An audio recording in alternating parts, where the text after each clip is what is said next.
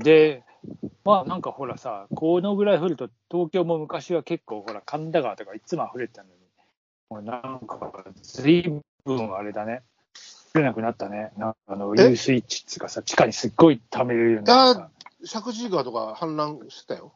あ、若干でしょ？昔はもう大変だったじいや、ゃん、もっ中野と、もっ新橋とね。うん。だけど、、いや、やっぱりまだ自然にしてたし、うん。あの、俺もあの、やっぱり川の、まあ、マンションの防災委員っていうこともあったりするんだけど、うん、一応、まあ、多摩川を見え見てる状態で、越水はないだろうなと思ってはいたんだけど、一応そのアプリであの水位をずっと確認して、うん。でもまあまあ上がってきたなと思って、あのただまあ、えっと、この辺でまあ、ぜあの2019年の台風19号の時もそうなんだけど、まあ、多摩川が越水しなくても、結局、その内部氾濫を、まあ、その内側の川、ここの間で言うと、うあの狛江とあの調布市の市境にある根川とかが、うん。あのフローしちゃうと、結局、内部氾濫、越水、越堤じゃなくて、内部氾濫であの床上浸水も、この間もね、うん。前に2019年ありましたけど、あれも怖いんで、あの今、あの辺の地下の、地下のあの下水の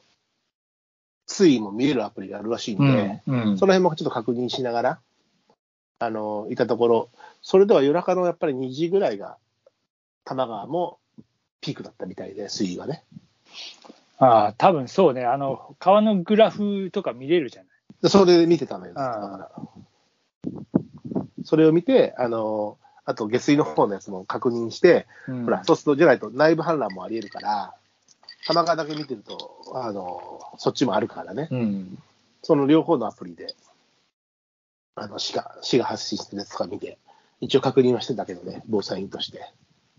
まあでも、あの、6月の初めにね、えー台風があんなに接近して、大きな影響があるっていうの、なかなか、まあそうよね。だってよ夜中さ、なんかちょっと窓開けて寝たら、もう雨音でさ、目、雨音に気づいてみたいな感じで。そしたらさ、なんかすっげえ雨だったなとか言って、なんかしたら、もう我が家誰も、うん、知らないみたいな感じでさ、あう、ん。そうっすか、みたい結構ね、あの、防災のあの、アラームも随分なってたし、あの、な。土砂災害レベルが3とかだったでしょ、こっちの辺、この辺も。それで、あの、スマホがお知らせしてなってきたし、あと、俺のと俺の住んでるとこだと、川崎市の方が1段上の、あの、あ土砂崩れ災害警報が出たんだけどあ、そっちも受信しちゃうから、あの、現在地的にね。ああああななんで、すげえ鳴りまくってたよ。てるんてん、てるんてん、みたいな。うちは全然な、なんかそういうのはなかったな、全然。まあ、それはアプリというか、スマホの設定もあるかもしれないけど、いや、ああいうさ、ああいうのって絶対来るじゃん。あの、もう多分、有無を言わせず。あ俺でもアプリの方もあるから、そのただのあの災害じゃなくて、うんあの地震とかのやつと同じやつが入ってて、それからもなるから余計うるさいわけよ。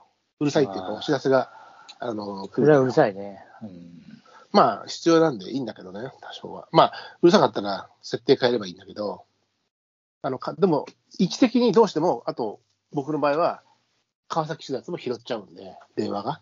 現在地設定をしておくとね。うんなんで、そっち側が激しいと、それも来ちゃうから、お余計なるんで互いさん、ずいぶん激しいのねっていう。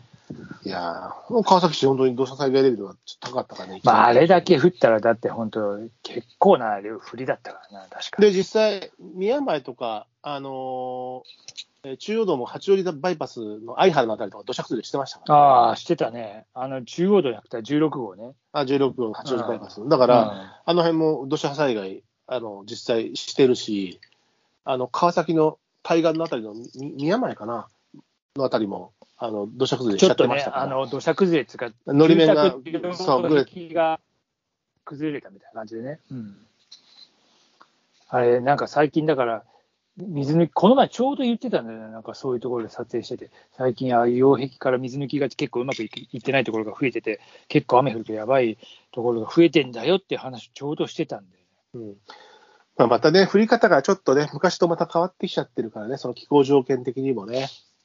うんでまあ結構で水も出たし、出てたよね、多摩川も。でもちろん水位は上がったよ、やっぱり。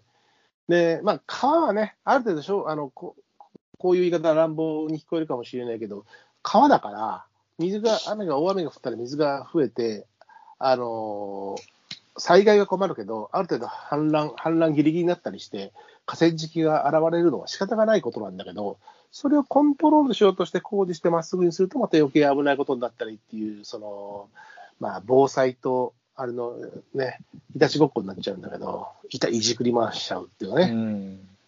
あの、ある程度暴れるものだという意識がないといけない、あの、パー、パー、パーだん？な。暴れん坊将軍だから。パー、パー、パー、パー、パー、パー、パーでしょ。でしょ？って言われても、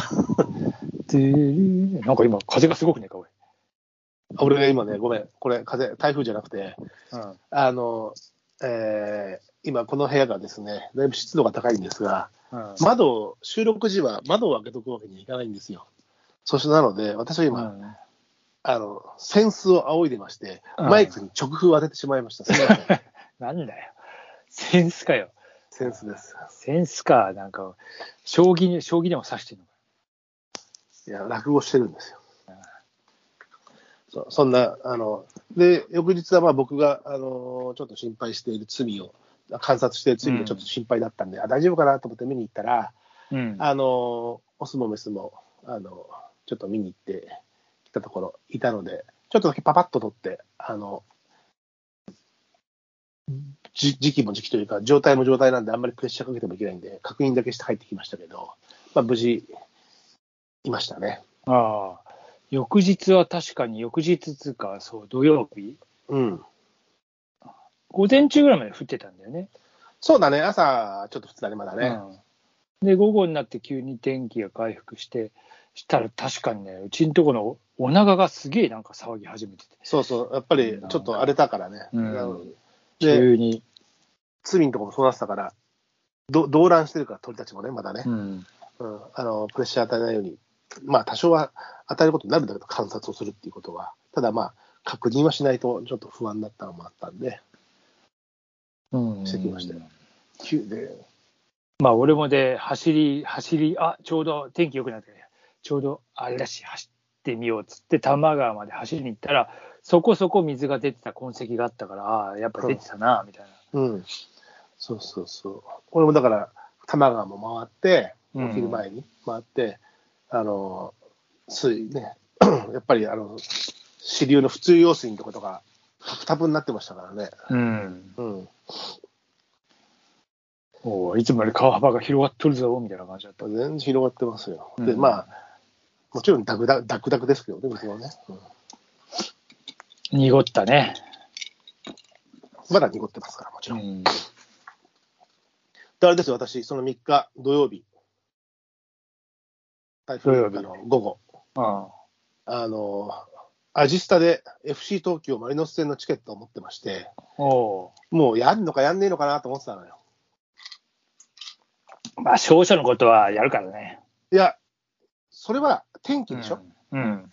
天気はサッカーは野球と違うんだよ。天気自体で中止になることはないんだけども、うん交通機関の理由で中止になることは十分あるわけですよ。ああ、まあ、そうね。うん、だ現にその日、実際に、実際中止になってるからな。現現に轟での川崎フロンターレ戦は、かフロンターレが移動できないくて、いや違う、中止になってますから轟じゃないでしょ、あれ。神戸かどっかに行けなかったんじゃないあ神戸に行くのか、それで行けなくて中止になってますから、まあ、だからなんせあの、その日の昼まで東海道新幹線止まってたからね。だから中止になりますよ、プロ,、うん。プロスポーツは、まあ、そういうあれはね。アマチュアスポーツはあの選手さえ来てればやるけども、電車が止まってたりすると、あの来場者も来れなくなっちゃったりするんで、中止にすることはあのアマチュアスポーツのありますよ。選手来れなきゃできないよ。いやだから、選手さえ来れればやるけど、あうん。のサッカーの場合はね、あの来雷とかじゃなければ雨、グラウンドコンディションで中止ってことはないんで、サッカーに関してはね。うんうんただあの、あれはあるけどね、雷になったら絶対やんないそうそう、雷はあるようん。だからそれはうんグラウンドコンディションじゃないじゃん。危険があるからじゃん。なんだけど、だ今回もあるかないかっていうのは、えー事前まで、ギリギリまで分かんないなと思っていて、うんあの俺はチケット2枚当たってたのよ。当たって持ってたんだけど、ああ、あれか、俺も、お俺もちょっと応募してたんだけどさ。うん、あ、違うわ。その日じゃなくて。